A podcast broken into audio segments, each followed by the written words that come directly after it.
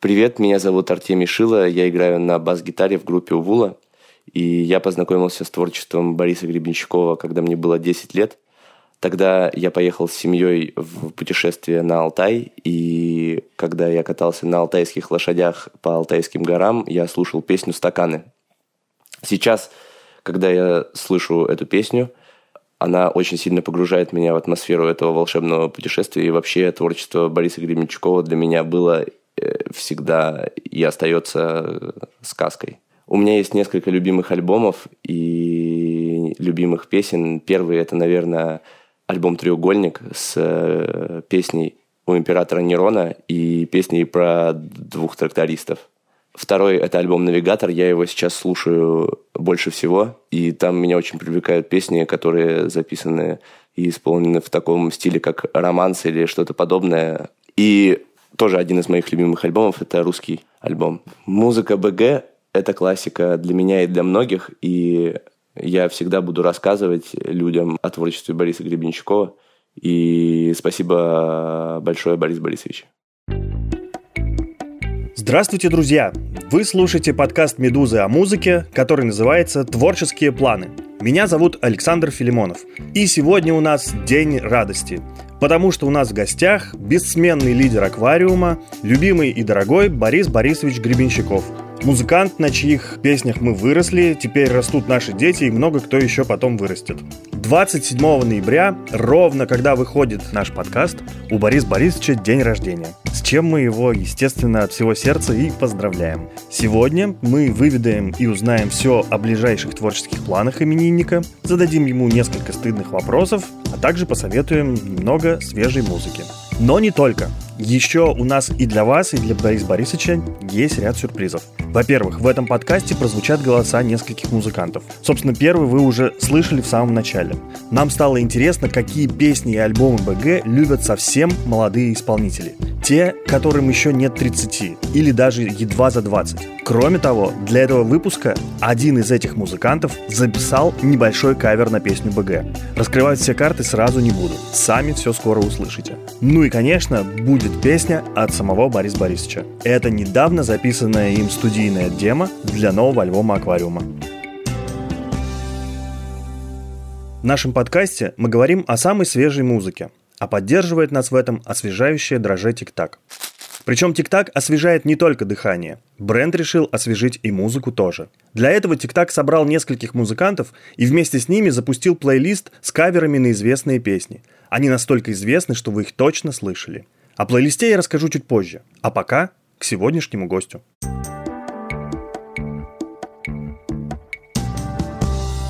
Надо сказать, что мы довольно долго гонялись за Борис Борисовичем, чтобы с ним поговорить.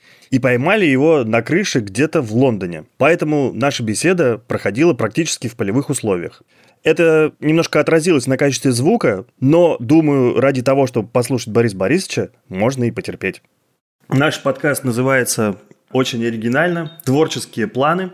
Это значит, что мы узнаем всякие новости. И в этом смысле Борис Гребенщиков идеальный собеседник. Ну, просто потому, что Борис Гребенщиков в принципе идеальный собеседник. А во-вторых, это потому, что у него всегда есть для тебя куча всевозможных интересных новостей. Вы, кажется, работаете без остановки. И вот я где-то недавно читал, что в этом году, кажется, Борис Гребенщиков решил поставить рекорд – по количеству выпущенных альбомов. Я сначала похохотал, думаю, ага, наверное, люди не помнят там 81 год, когда выходило там три альбома, или 94 когда тоже выходило три или четыре. А потом начал считать, и кажется, действительно будет рекорд, да? Перечисляю подробно. Так. А, сначала вышел альбом, в принципе, сборник, но переработанный с двумя новыми вещами песни Джорджа. Кстати, а где он вообще? Я не видел он, его в стримингах. у меня уже даже винил есть. О, Вышел. он класс. существует. Давайте расскажем, что это такое. Это песни на стихи Джорджа Гуницкого. Да, это песни на стихи Джорджа Гуницкого, с которым мы в 1972 году основали аквариум. Когда-то. Да. Потом он начал заниматься одним, мы другим. Потом уже превратилось в то, что он писал про то, как мы играем музыку, потому что он стал журналистом, а мы продолжали играть. Да. Но при этом время от времени он пишет удивительно чудные, странные и высоко художественные стихи, Действительно. на которые я иногда не могу удержаться, чтобы не написать песню. Таких песен было написано много, и я решил собрать на один диск лучше, что мы делаем. Ну и там, кажется, есть еще парочка новых, совершенно. И там есть одна совсем новая, одна полностью переработанная. Класс. Поэтому для любителей редкостей этот альбом что-то из себя представляет. Так, это раз. Это раз. Потом все-таки основное дело было в том, что мы выпустили новый альбом «Аквариум», но который идет под именем БГ, но все равно это аквариум, так или иначе. Все, что я делаю, это аквариум. Знак огня. Знак огня. Это, само собой, он съел основную энергию. Отдельное спасибо за песню э, «Не судьба». Спасибо. Просто сразу же в сердце и навсегда, что называется. Не судьба, говорили мне добрые люди.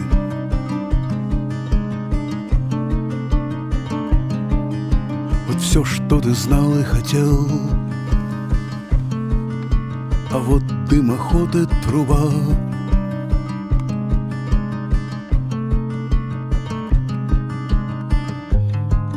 то, что снилось тебе,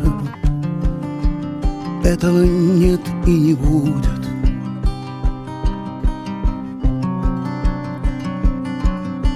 Остальное оставь остальным. Не судьба. Спасибо, я рад, что так получилось. Писать песни на крыше – дело, дело хорошее тоже было, как половина песен этого альбома была написана здесь на крыше. А где вы сейчас, простите, если не секрет? В Лондоне. А, и вот у вас э, как раз локдаун застиг вот в этом месте, где вы, откуда вы публиковали и публикуете песенки из да. цикла подношения интересного времени. Да. Это да. тоже прекрасный совершенно проект, из которого мы узнали много новых песен уже услышали и услышали огромное количество старых редких песен, которые не так часто вспоминаете вы на своих концертах. Так, дальше. И вот, когда вышел альбом «Знак огня», выяснилось, что инерция у меня уже большая, и хочется работать дальше, продолжать. А совсем новый альбом, хотя песен у него уже хватает, я еще выпускать и записывать не хочу. Я хочу экспериментировать, я хочу найти совсем новую форму. Я хочу найти то, как она должна звучать сегодня.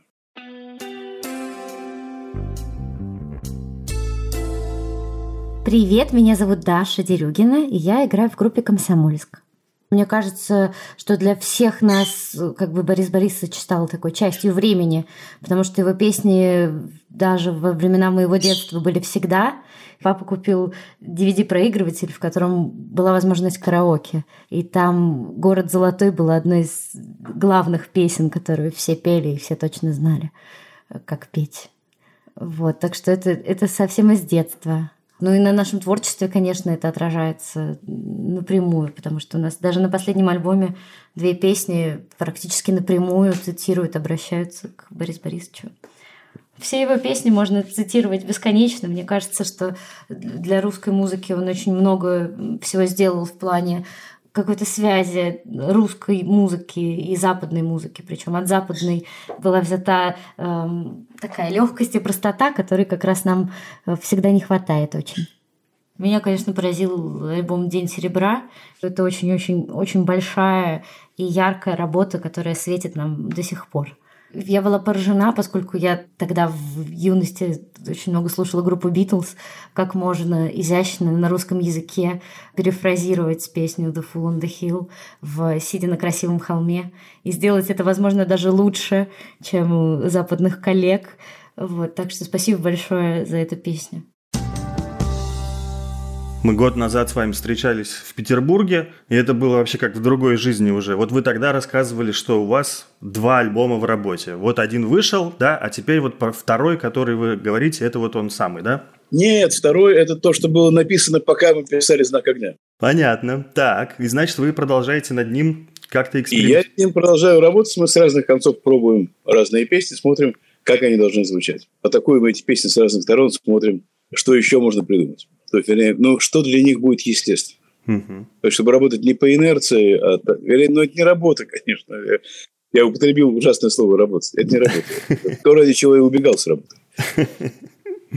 Вот, поэтому мы пробуем, как эти песни должны звучать. И на каждом концерте, на каждой репетиции что-то находим. А потом я здесь прихожу к знакомым в студию, и что-то мы делаем И иногда получаются очень интересные музыканты с нами вместе.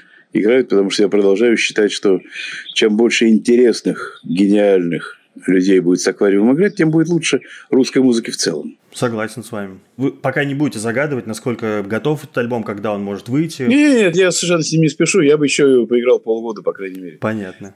Но это вот то, что, например, э, «Не выходи за дверь», «Учение не света». за дверь, да-да-да. Все, вот все эти, вот да, новые, замечательные, легкие, веселые песенки. Но только на взгляд легкие и веселые. Ну, веселый.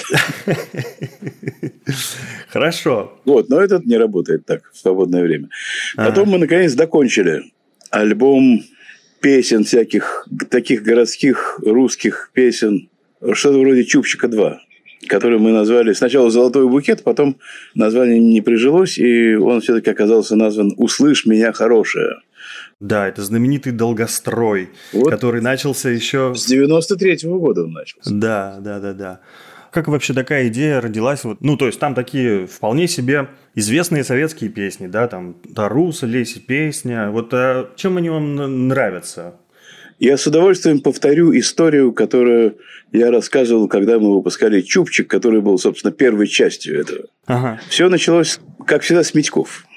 Точно. Пришли Митьки, угу. которые тогда делали мультфильм про Митьков. И попросили записать какую-то музыку к ним. И мы записали несколько песен, которые я с детства знаю и пою и люблю. Mm-hmm. Потому что если у кого-то складывается ощущение, что Гребенщиков и аквариум – это только Запад, это просто говорит о том, что люди вообще не в курсе. Потому что я вырос, строго говоря, на Куджаве, на Вертинском, на Лещенко, вот том, печь на Петре. Да, Петр. Ага. Вот, и все это знал и пел с детства. Ну да, есть известные До того, как научился еще играть песни Битлз на гитаре. Вот, и поэтому пришло время что-то записать, и мы записали, Митьки взяли это с радостью. Там еще одна была песня на стихи Шинкарева. Мы записали, но что-то осталось, что-то в этот альбом не вошло. И потом пришел сам Митя Шагин и начал уговаривать записать какие-то песни для его альбома, вот альбом Митьков, но чтобы там пели разные люди. Там и Слава Бутусов, и Чиш, судя по всему. Был такой, много, да. Много народу. Чуть ли не в двух частях он был. По-моему, если не в трех. Угу. И я поначалу сказал, Мить, прости, пожалуйста, но у нас ну, совсем другая эстетика, я совсем не могу петь советские песни. Но Митя обладает удивительным даром убеждать. Он э, долго убеждал, приходил не раз, и не два, и не три. И в какой-то момент думаешь, да бог с ним уж проще отдаться, чем спорить. Вот. И я попробовал, и вдруг я понял, что эти песни, если их копнуть, в них есть такой ужас, такая глубина и такая страшная красота и такая трагедия, если вслушаться в то, что на самом деле там сказано. И поэтому и две-три из них, которые еще помнил с детства, совсем с юности, мы их записали, чем записывали же мы их смешно, тогда у нас на Пушкинской дом, в котором находилась и находится наша студия, он же угу. периодически отключали электричество, Газа, понятно, там не было никакого. Отключали в воду. В общем, все, что можно, отключали. И некоторые песни мы записывали. В студии было минус 10. Но эта песня мне никак не помешала. Песни записались хорошо. И большая часть вошла в чупчик. Угу. И несколько песен осталось. И в какой-то момент к ним добавилось что-то еще, что-то еще, кто-то еще попросил что-то сделать. И вдруг я понимаю, что у нас на руках довольно приличный запас песен. И я начал просто постепенно все песни, которые приходили мне в голову пробовать записывать. Многое не пошло, многое пошло. И вдруг выяснилось, mm-hmm. что у нас есть на руках альбом этих песен. И мы начали производить какие-то действия по поводу, что хорошо бы это выпустить, как с людьми поделиться. Mm-hmm. И все это очень долго шло. Потом я понял, что чтобы пнуть себя и заставить все-таки что-то докончить и сделать, нужно кому-то этот альбом пообещать. И мы пообещали его фонду «Ночлежка». Да, прекрасная история. И мы просто позвонили, я позвонил «Ночлежке» и сказал, что, ребят, давайте мы вам альбом отдадим. Вот. И мы отдали им этот альбом, и дело пошло. И альбом вышел, он в первые пять дней, по-моему, собрал чуть не полмиллиона рублей. Они построили палатки для бомжей, чтобы там душ принимать, что-то такое еще. Угу, в общем, угу. дело сделано. Ну, альбом тоже прекрасный, да. Да, мне он очень, мне очень, очень нравится. Хотя, казалось бы, да, вроде как Борис Гребенщиков может испытывать некоторый антагонизм к этим песням. Ну, вернее, в молодости Нет, нет, нет, не в этом дело. Я в молодости не имел против этих песен ничего плохого. Просто я... Мне тяжело жить с пошлостью. Мне тяжело жить с продажностью. Но очень многие песни тех лет писались с людьми с очень хорошим вкусом, и которые отлично понимали мир, в котором они живут, и пытались сделать что-то, что пройдет цензуру и одновременно будет абсолютно искренне. Вот такие вещи я ищу и продолжаю искать, потому что если я наберу на еще один альбом, я еще один альбом такого запишу. Потому что песни жалко, а люди должны их слышать. Они великие песни. Правда, да. Услышь меня, хорошая, услышь меня, красивая, заря моя вечерняя, любовь неугасимая.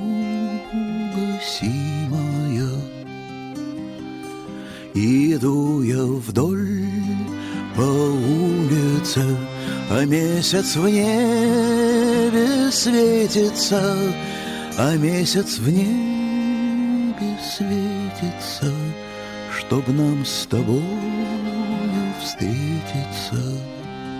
Хорошо. Это альбом номер три. Номер три. Продолжаем, да.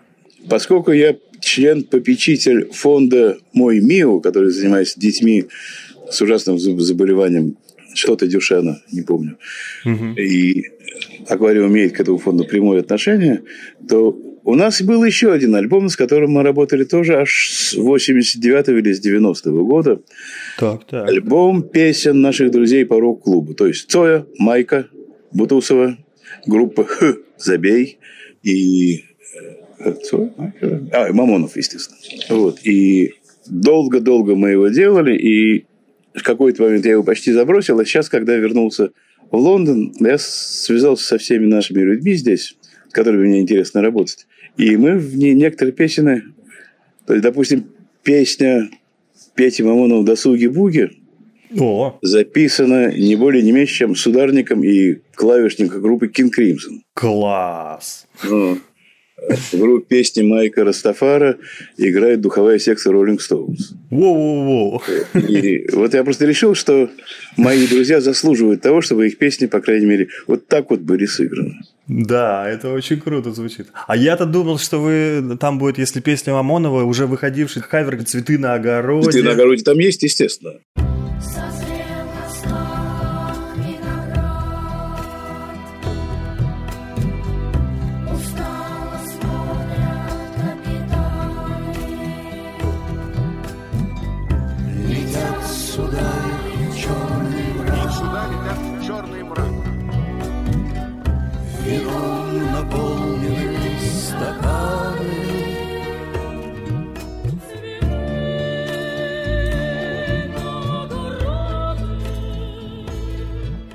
На самом деле для этого альбома каверов, как теперь говорят, Да. песен записано было много больше. Там были и песни и Макаревича, и были еще Майка песни, и было еще кое-что. Но вот те в итоге, по-моему, 7 или 8 песен, которые туда вошли, э, они складываются в одну убедительную работу. И для меня эта работа очень важная, потому что сейчас попытаюсь сказать о чем-то очень внутреннем и глубоком, если у меня это получится. Всегда было принято считать, что русский рок и все люди, которые пишут эти песни, что это примитивно да нельзя.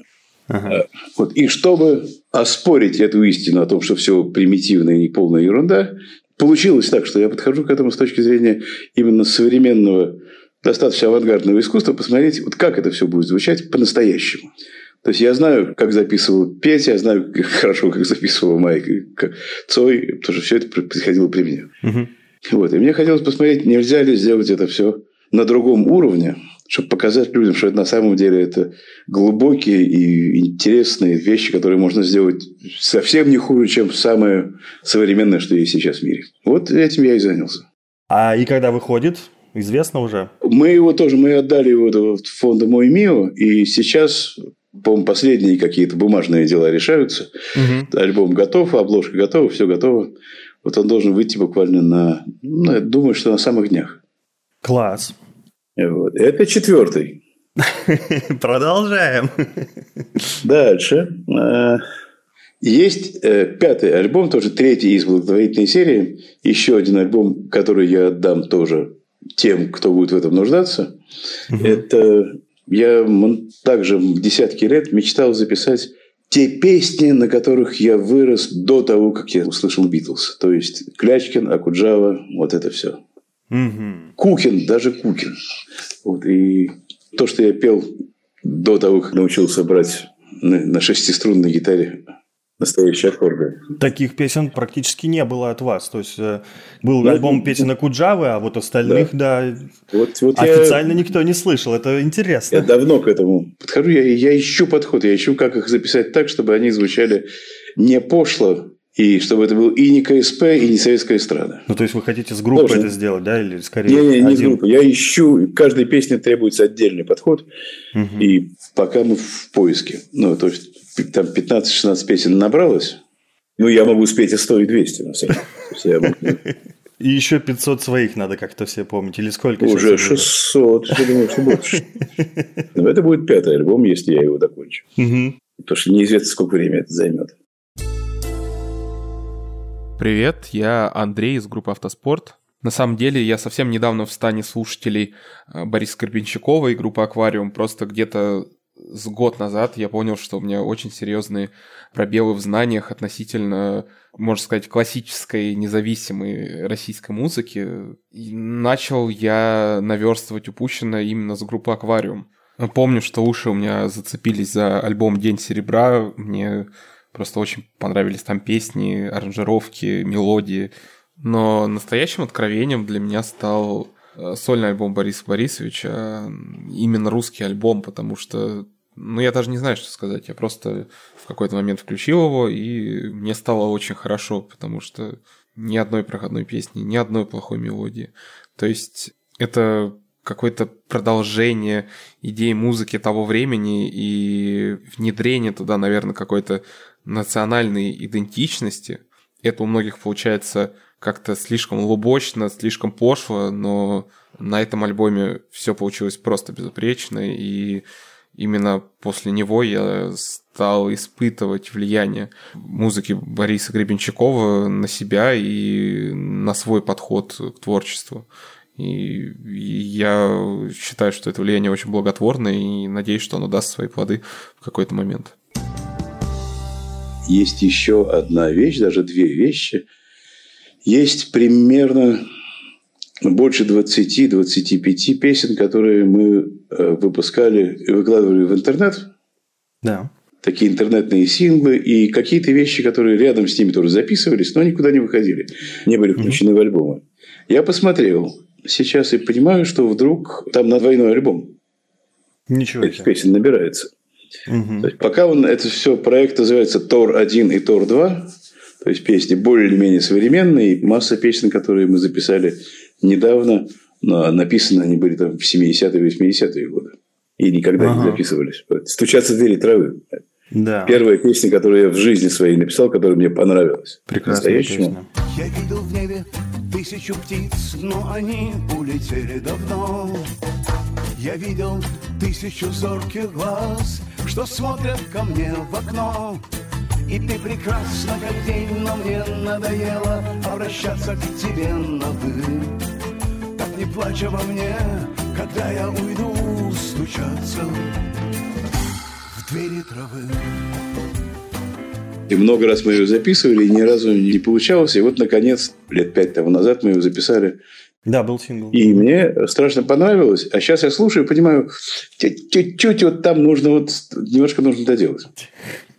Понятно. И мы начали кое с чем работать. И вдруг я понимаю, что вот тот подход, который я к песням Майка и Цоя применил, тот же подход применим и к нашим песням, потому что нужно просто взять песню и посмотреть, как ее можно сделать так, чтобы она была уместна вот в сегодняшнем чарте. Не советском, а вот как любой страны мира. Ну, это надо уже привлекать, знаете, не Кинг Кримсон, а, не знаю, брата Билли Айлиш в продюсеры, условно. и Ой, я, говоря. я- я сам брат Билли Айлиш. Это вот это я умею. Отлично. Это мы, это мы, мы- мы же с этим, именно с этого начинали. В общем, страшно интересные планы у меня по этому поводу. Да, это И правда. сегодня вечером как раз и собираюсь позвать пару друзей и послушать подбор песен, которые у меня есть. Они все записаны. Я хочу посмотреть, вообще работает это, не работает, как это может быть. Так что сейчас я серьезно загорелся этим. Мгм. Есть ведь еще один проект, э, альбом, который вышел недавно. Тоже вы в нем участвуете. Но, насколько я понимаю, как бы не в главной роли. Аквариум Индап я имею в виду. Аквариум Эндап – это то, чем я горжусь, потому что горжусь именно тем, что мое участие там минимально, что замечательный Женя Бояркин, он же Левша Пацан, он э, создал просто эпос. То есть сама да, история расскажите это прям, эпос. как это все это произошло. Это безумно интересно. Я могу рассказать то, что я знаю. Я без сомнения что-то перевру, потому что я знаю не все. Со мной связался джентльмен откуда-то с Волги. Причем, по-моему, даже не из большого такого города, откуда-то. Который любит регги. У которого очень хорошие навыки работы с музыкой. И сказал он, что хочет записать альбом «Аквариум in Dub» и связаться с, собственно, с крестным отцом музыки регги Ли Скретчем Перри Мгм. и попробовать все это сделать вместе. Поскольку у меня эта идея была лет 15 тому назад, и я связывался с Ли Перри, получил даже от него положительный ответ, но Ага. как-то все тогда не пошло. А, И Левша взял на себя огромный труд все это собрать. Приехал в Петербург, я записал ему там какие-то голоса, какие-то старые песни, включая песни неизданные, вроде Ивана и Данилы. Ага. Вот. И потом он мне пишет, там, Борис, прилетайте на Ямайку. Меня в этот момент гастроли. Я не могу отменить гастроли. Это было бы немножко сложно. И, в общем, он полетел на Ямайку один. Потом сказал мне, что слава богу, что вы не полетели. Потому что там это были очень-очень много проблем. Потому что он же летит по-настоящему, по-человечески, по-дикому. То есть, он едет, не зная, есть там Липерри или нет. А, вот так вот. Ну, Ли не самый надежный человек в мире. У него 80 лет примерно, или сколько-то.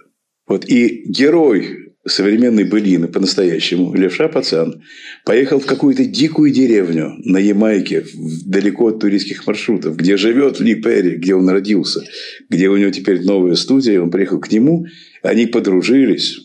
И Ли Перри что-то напел, нам- намурлыкал, намычал во, во все песни. Когда я слышу, как песню Ивана Данила поет Ли Перри, у меня, честно говоря, челюсть немножко отваливается, потому что вот это Ну фантастика. Это ну, не бывает такого.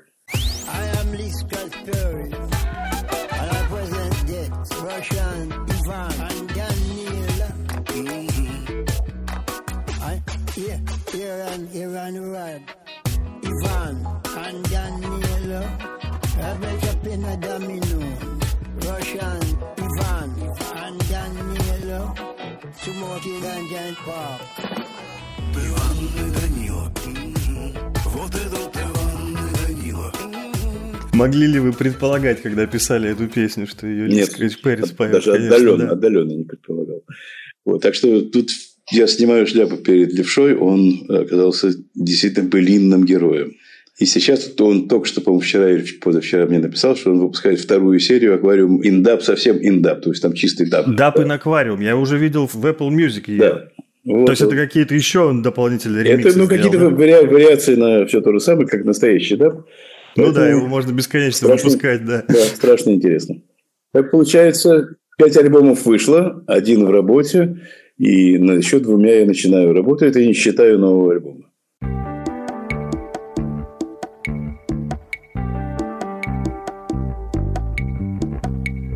Меня зовут Илья Мазов. Я поэт, музыкант и много чего еще. Меня попросили рассказать о том, что для меня Борис Гребенщиков, и рассказать о каких-то любимых моих его песнях. А, У меня есть две композиции, которые не просто мне нравятся, а которые находятся у меня прямо под сердцем. Первая композиция – это композиция на стихи Волхонского «Город золотой». Это была песня, которую мне пела и включала мама. Э, Для меня это одна из тех песен, которые... Ну, это как родина. Это как, э, не знаю, сельский магазин какой-нибудь, который ты помнишь, или как бабушка, которая тебе какие-нибудь блины готовит, или как мама, которая поет тебе песню. Когда я был маленький, дома у меня, в квартире, мои родители устраивали для себя и для нас с сестрой танцы.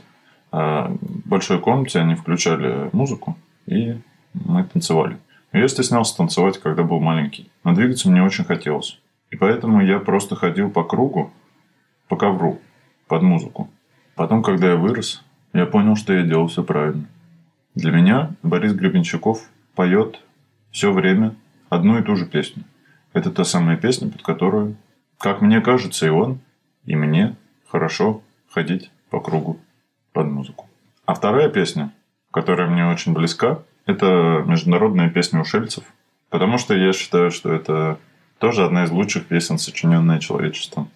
Вообще, это, конечно, невероятное чувство, когда человек, песни которого тебе поет твоя мама, и который для тебя как, ну, примерно как первая молитва, ну, что-то из этой истории, ну, то есть совсем глубокие вещи, что он вообще до сих пор жив, и что он выпускает альбомы, и это примерно как, ну, знаете, типа, как пожать руку Гераклу.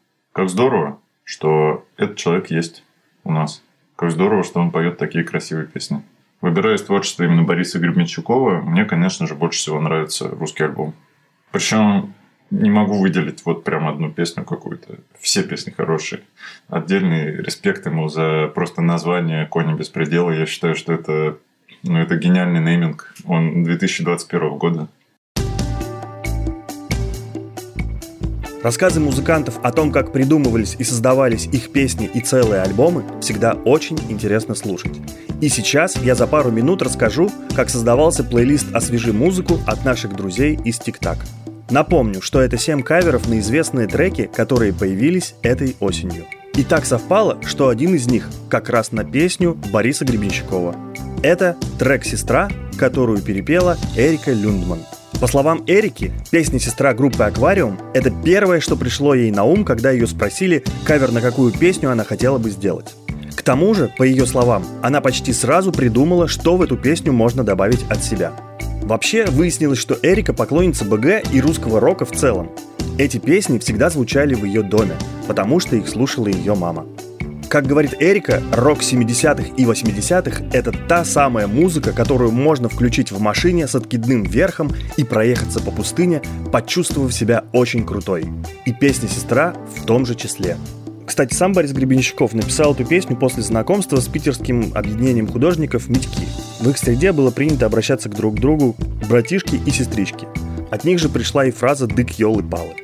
Эрика считает, что текст песни «Сестра» и ее музыка рассказывают две совершенно разные истории. И в этом одна из ее главных фишек. Певица говорит, что своим кавером хотела отдать дань оригиналу, но при этом передать и свое личное ощущение этой песни. Например, Эрика захотела добавить в аранжировку звучание электрогитары. А услышать, что в итоге получилось, можно в плейлисте «Освежи музыку ТикТак». Ссылка на него есть в описании этого эпизода на сайте Медузы.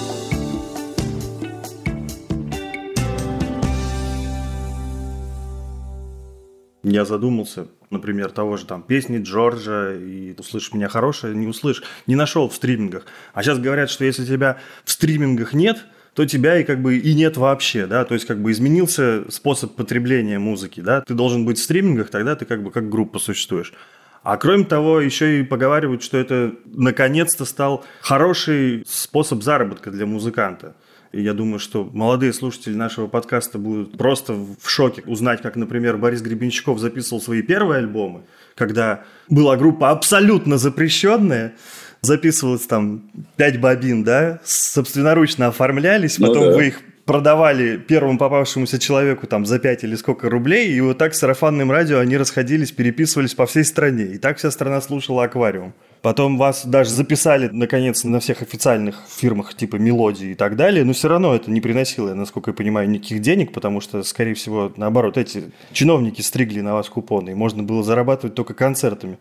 Расскажу по этому поводу историю, когда мы хотели, надеялись записать альбом «Равноденствие», Да. который в 87 году мы все-таки записали.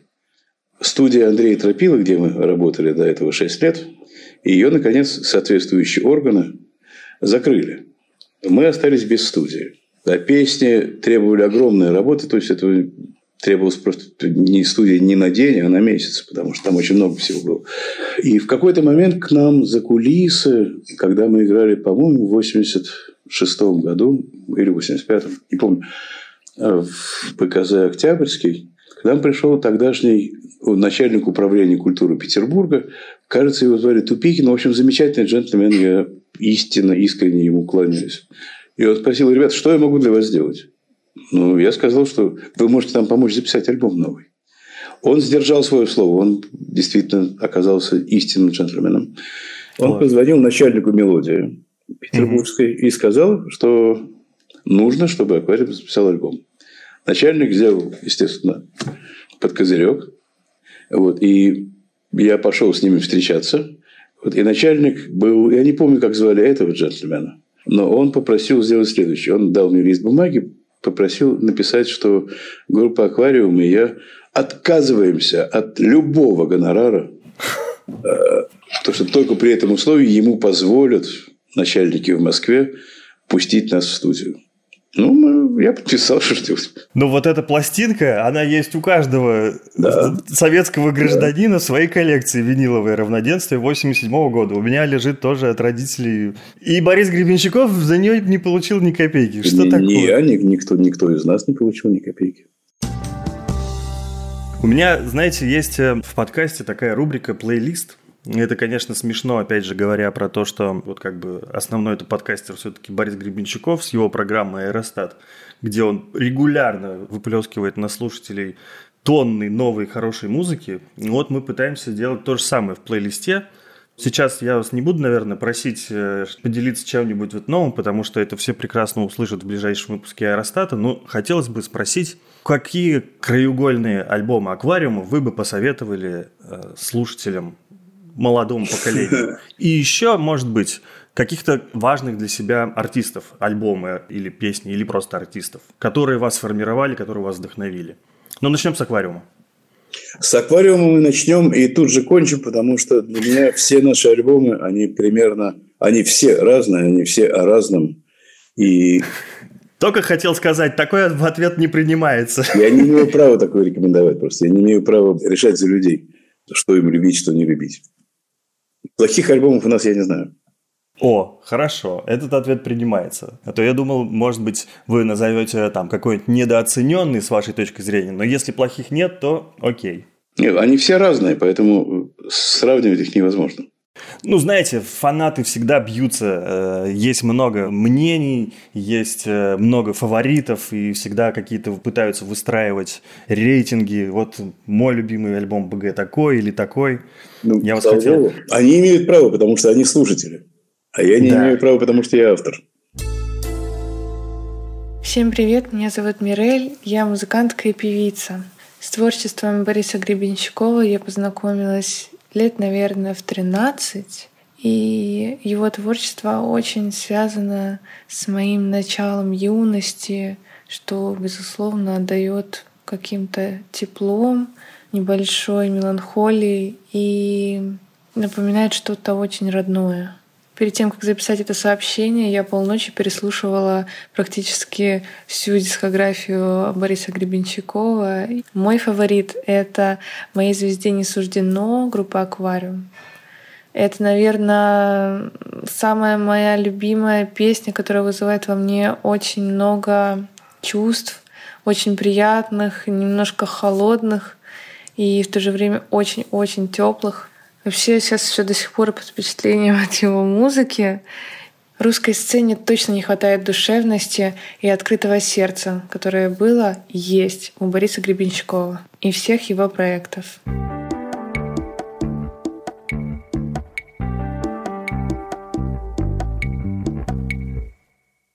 У меня вот был самый, знаете, припасенный напоследок вопрос все-таки. Что важнее? Что круче? Радио Африка или русский альбом? Ну, вот именно в ожидании такого вопроса я и говорю, что я не имею права сравнивать. Я лишаю себя права это сравнивать. Оба великих альбома, да, сложно сравнить. Ну хорошо, тогда расскажите про своих любимых вдохновителей. Хотя бы три, ну там, альбома или автора. Просто первые три, которые приходят в голову. Этого достаточно абсолютно, на самом деле. Нет, не знаю. То, что мне приходит в голову, это не то, что я стал рекомендовать. Хорошо, у меня на самом деле есть, ну вот в случае с Борисом Гребенщиковым это по меньшей мере странно, конечно, то я пытаюсь в ответ тоже рекомендовать музыку. Конечно, вот это мне будет очень интересно. А, хорошо. Я, знаете, что скажу? Есть такая не то чтобы претензия, ну, к- у слушателей Аэростат, возможно, такое ощущение. Некоторым кажется, что Борис Гребенщиков не очень жалует русскую музыку. То есть он чаще новинки находит на Западе, ну, условно говоря. Но дело в том, что для меня нет Запада и Востока, и нет Севера и Юга. У меня Класс. существует музыка человечества, и где она записана в пустыне Мали, или записана где-нибудь во Владивостоке, или записана где-нибудь в Сан-Франциско, мне абсолютно не важно. Просто та музыка, которая была написана на русском языке в 2020 году молодыми музыкантами, я вам порекомендую, Ой, с удовольствием послушаю. которые, мне кажется, вам могут понравиться. Я помню, как-то вы даже в каком-то из наших предыдущих общений спрашивали про эту группу. Есть группа «Краснознаменная дивизия имени моей бабушки». Да, я знаю название хорошо. Да, слышал. вот. И в этом году они выпустили свой уже пятый, кажется, альбом под названием «Катакомба». Они, во-первых, растут каждый раз, э, слышен такой поступательный рост, всё профессиональней, круче и великолепнее они становятся. И песни становятся красивее с каждым разом. И у них какие-то постоянные перестановки с составом, потому что это огромный оркестр, на самом деле. Знаете, как, как такие наши Аркад Фай. У них там человек 10 в коллективе, и у них тоже прям там много есть клавиши, скрипки, аккордеон, ну, в общем, много всего, и очень красиво. И вот в этом году у них вышел альбом «Катакомба». Я думаю, что вам должно понравиться. Спасибо. Приходи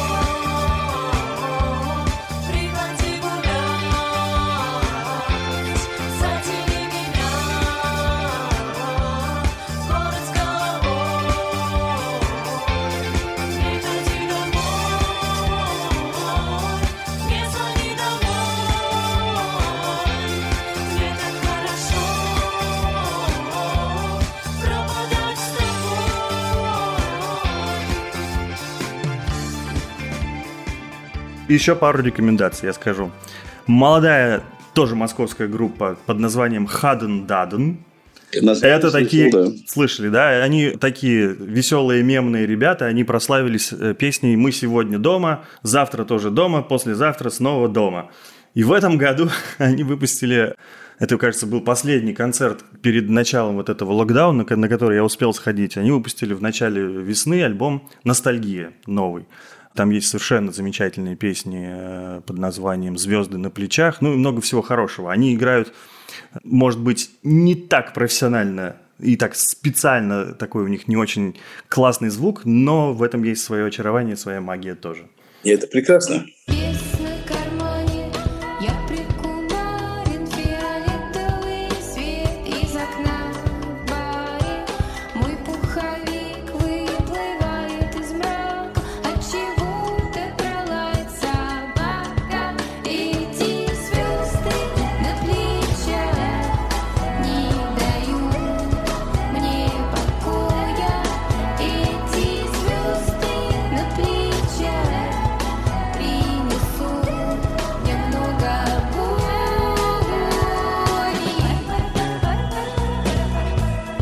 боли. Еще. И еще третье – это группа под названием «Акуджав», в которой поет мальчик по имени Вадик Королев, очень тонкий поэт, с моей точки зрения. Раньше там еще пела девушка по имени Катя Павлова, у нее своя группа, обе две. И они буквально только что выпустили новый альбом под названием «Кромешно». Вот, это очень тонкая такая, очень лиричная, очень хрупкая музыка, очень разноплановая. Ну, в общем, надо послушать. Спасибо. Спасибо, Саша.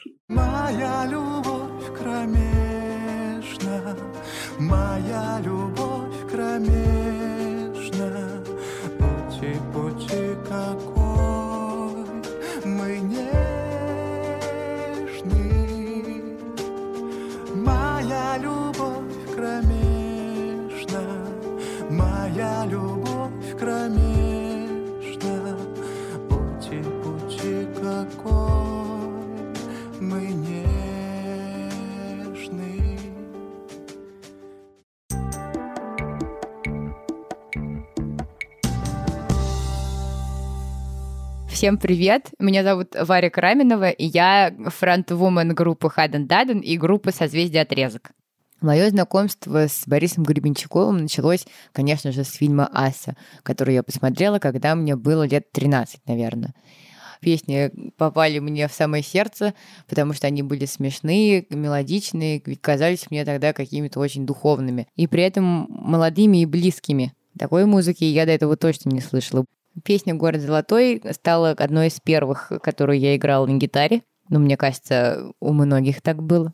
Еще была песня «Лой Баканах», которую я тоже быстро подобрала. Она была из фильма «Черная роза. Эмблема печали». Очень хорошо помню, как э, довольно часто выходила во двор качаться на качелях, играла на гитаре песню «Лой Баканах» и «Город золотой», потому что мне казалось, что моя игра и мое пение я очень громко пела. Должно выманить из дома моего соседа Филиппа, в которого я была тогда влюблена. Такие были методы. Еще хочу вспомнить э, про мою любимую песню, которая называется «Небо становится ближе». Но это одна из любимых песен. Она и про любовь, и про жизнь, и про смерть, потому что небо становится ближе с каждым днем. И про этих людей, которые проходят сквозь время и остаются тоже в нем навсегда. Мне еще очень нравится песня «Серебро Господа моего», и я ее вам спою под фортепиано. Э, Почему она мне нравится? Потому что она удивительно красивая, очень светлая, и тоже в ней есть большая тайна. Я ее услышала пять лет назад, как бы заново услышала ее, потому что мы были в гостях у моего друга Артемия, и он начал ее петь на своей кухне. А я стала подпевать ему, потому что я тоже эту песню знала и очень любила. И мы как заголосили, а потом как еще начали плясать, и у нас даже какой-то сложный танец образовался. Мы скакали, бегали, кружились, и в итоге под стол даже упали. В общем, тогда я поняла, что это суперская песня, и ее нужно играть и петь как можно чаще, потому что сам от этого становишься счастливым. Я ранен светлой стрелой, меня не излечат. Я ранен в сердце, чего мне желать еще? Как будто бы ночь нежна, как будто бы есть еще путь, старый прямой путь нашей любви. А мы все молчим, а мы все считаем, ждем, а мы все поем о себе, о чем же нам петь еще. Но бы что-то не так, и словно бы блеклые цвета, и словно бы нам опять не хватает тебя. Серебро Господа моего, серебро Господа, разве я знаю слова, чтобы сказать о тебе?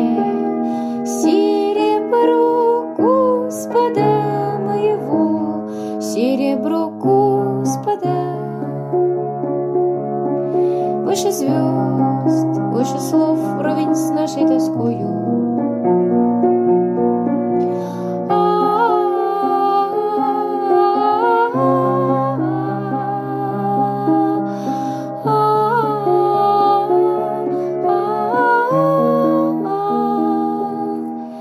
И как деревенский кузнец я выйду за светла Туда, куда я За мной не уйдет никто. И может быть я был слеп И может быть это не так. Но я знаю, что ждет Перед самым концом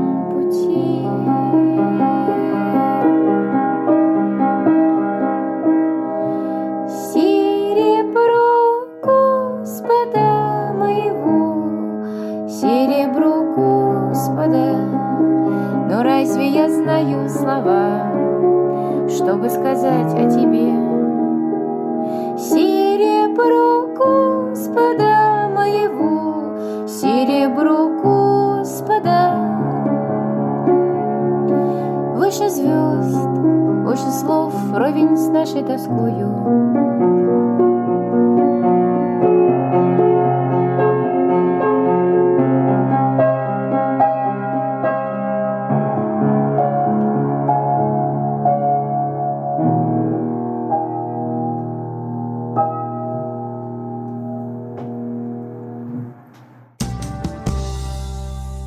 Еще одна небольшая рубрика глупостей под названием «Стыдные вопросы». То, что обычно стесняемся задать, но попытаемся. Я не буду вас долго мучить. Вот один из этих вопросов я уже задал, «Радио Африка» или «Русский альбом». Вы тактично ушли от ответа, поэтому будут другие. Можете ли вы назвать альбом или песню, возможно, свою, которой можно было бы описать 2020 год? Мне приходит в голову очень странная вещь. Это не песня. Это большое музыкальное произведение. Как ты хорошо знаешь, есть замечательный минималист, авангардист и удивительный композитор по имени Терри Райли, Да. которого я страшно люблю. Вот у него есть произведение под названием Rainbow in Curved Air – «Радуга в изогнутом воздухе». Так. Для меня это самое классическое, что он записал там, великолепное. Вот по странности, сложности и насыщенности этого произведения, оно для меня оно очень совпадает с тем, что происходит.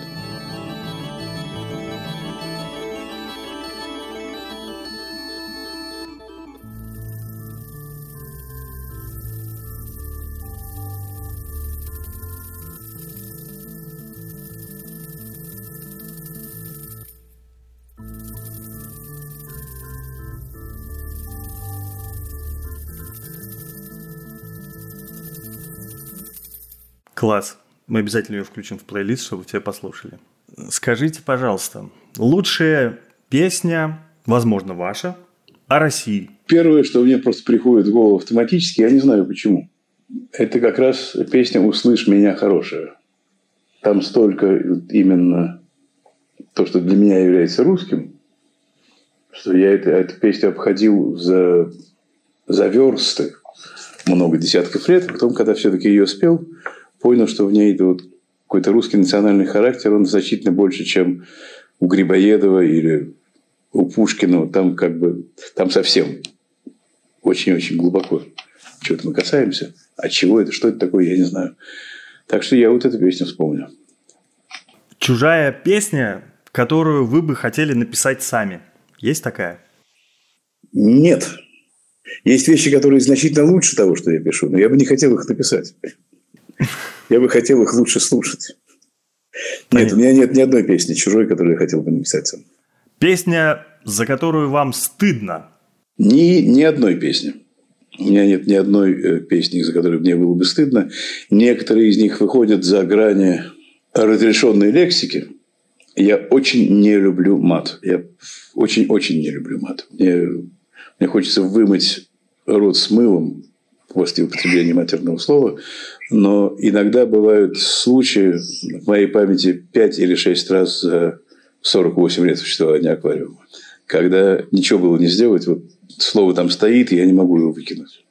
Но за них мне не стыдно, потому что так было нужно. Слово из песни не выкинешь, конечно.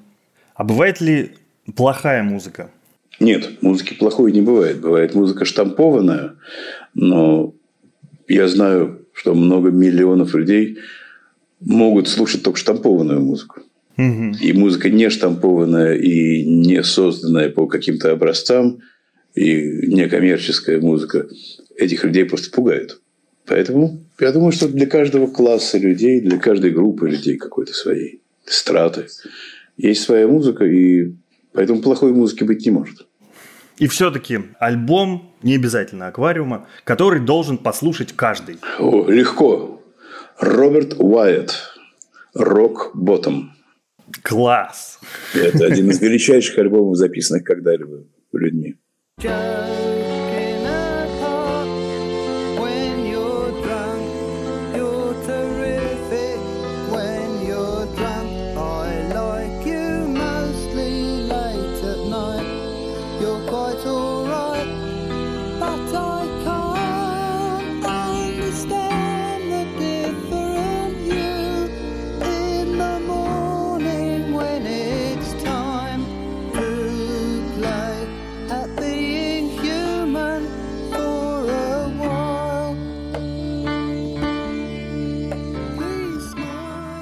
Прямо сегодня и переслушаем.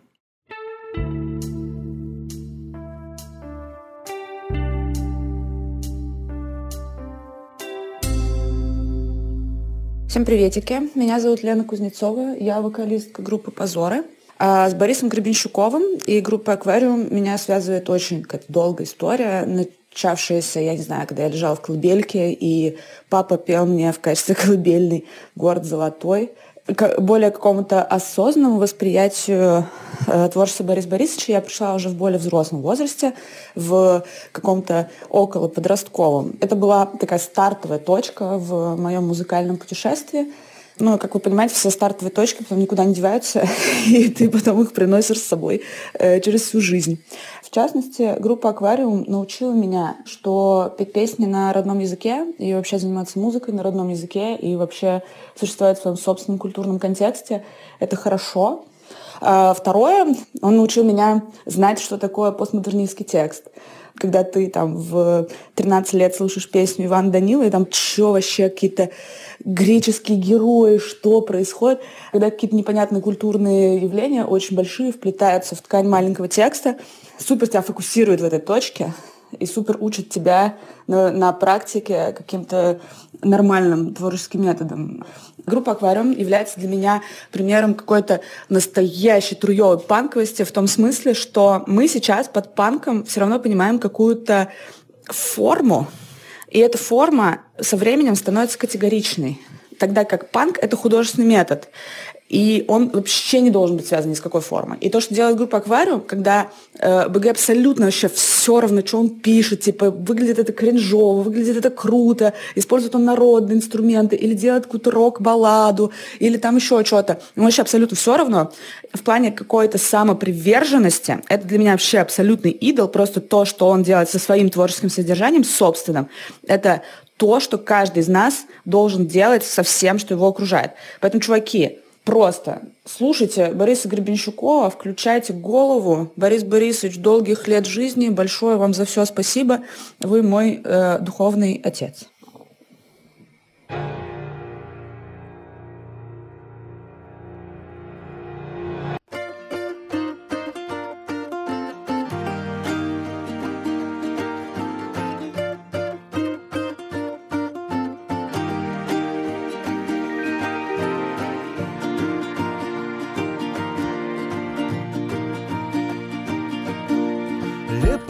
заказывать слепому дельфину Читать жития святых задом наперед?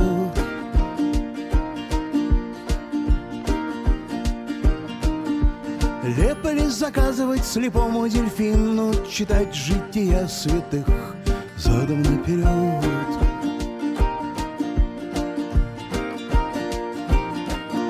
Особенно если на улице солнце и Радуга сама так и просится в рот.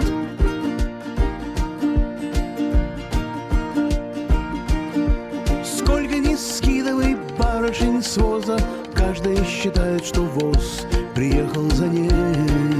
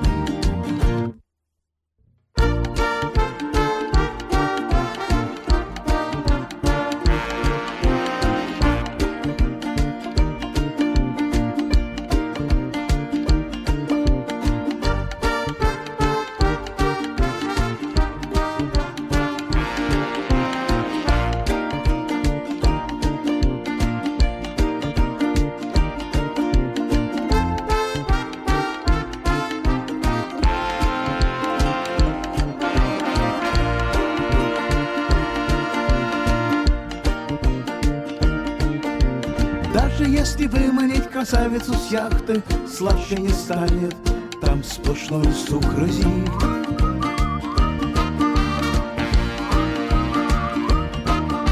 Сдать в химчистку паруса корабля, прогнать через цифру, выставить на депозит.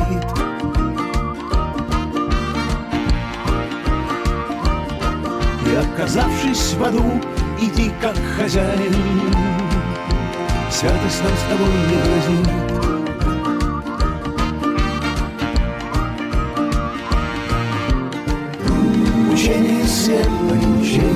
Тьма. Снаружи Элкинада, внутри тюрьма. Горе нет сердца, горе всегда от ума. Не пытайся вальсонировать жизнь, она разберется сама. Учение свет, а не учение. Учение свет, а не учение. Учение свет, а не учение тьма.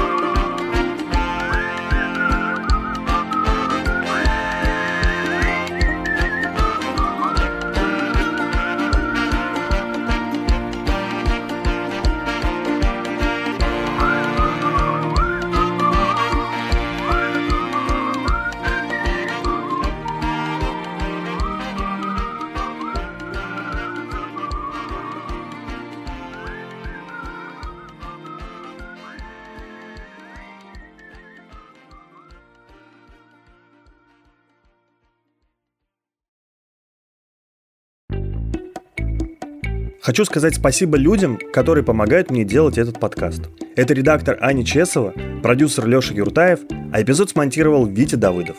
Музыку для творческих планов написал музыкант Евгений Горбунов, участник групп «Интурист» и «ГШ». И еще хочу сказать спасибо нашим друзьям из ТикТак и за поддержку подкаста, и за плейлист «Освежи музыку» с отличными каверами. Не пропустите ссылку в описании этого эпизода на сайте Медузы. Там вы найдете и сам плейлист, и видео о том, как записывались эти каверы. И будет круто, если вы поставите нашему подкасту оценку и напишите комментарий. Так вы поможете другим слушателям узнать о нем. И, конечно, пишите нам письма на подкаст собака meduza.io с пометкой «В творческие планы», если вы хотите предложить нам героев или посоветовать послушать какую-нибудь музыку. Будем вам очень признательны. Спасибо и до следующей недели.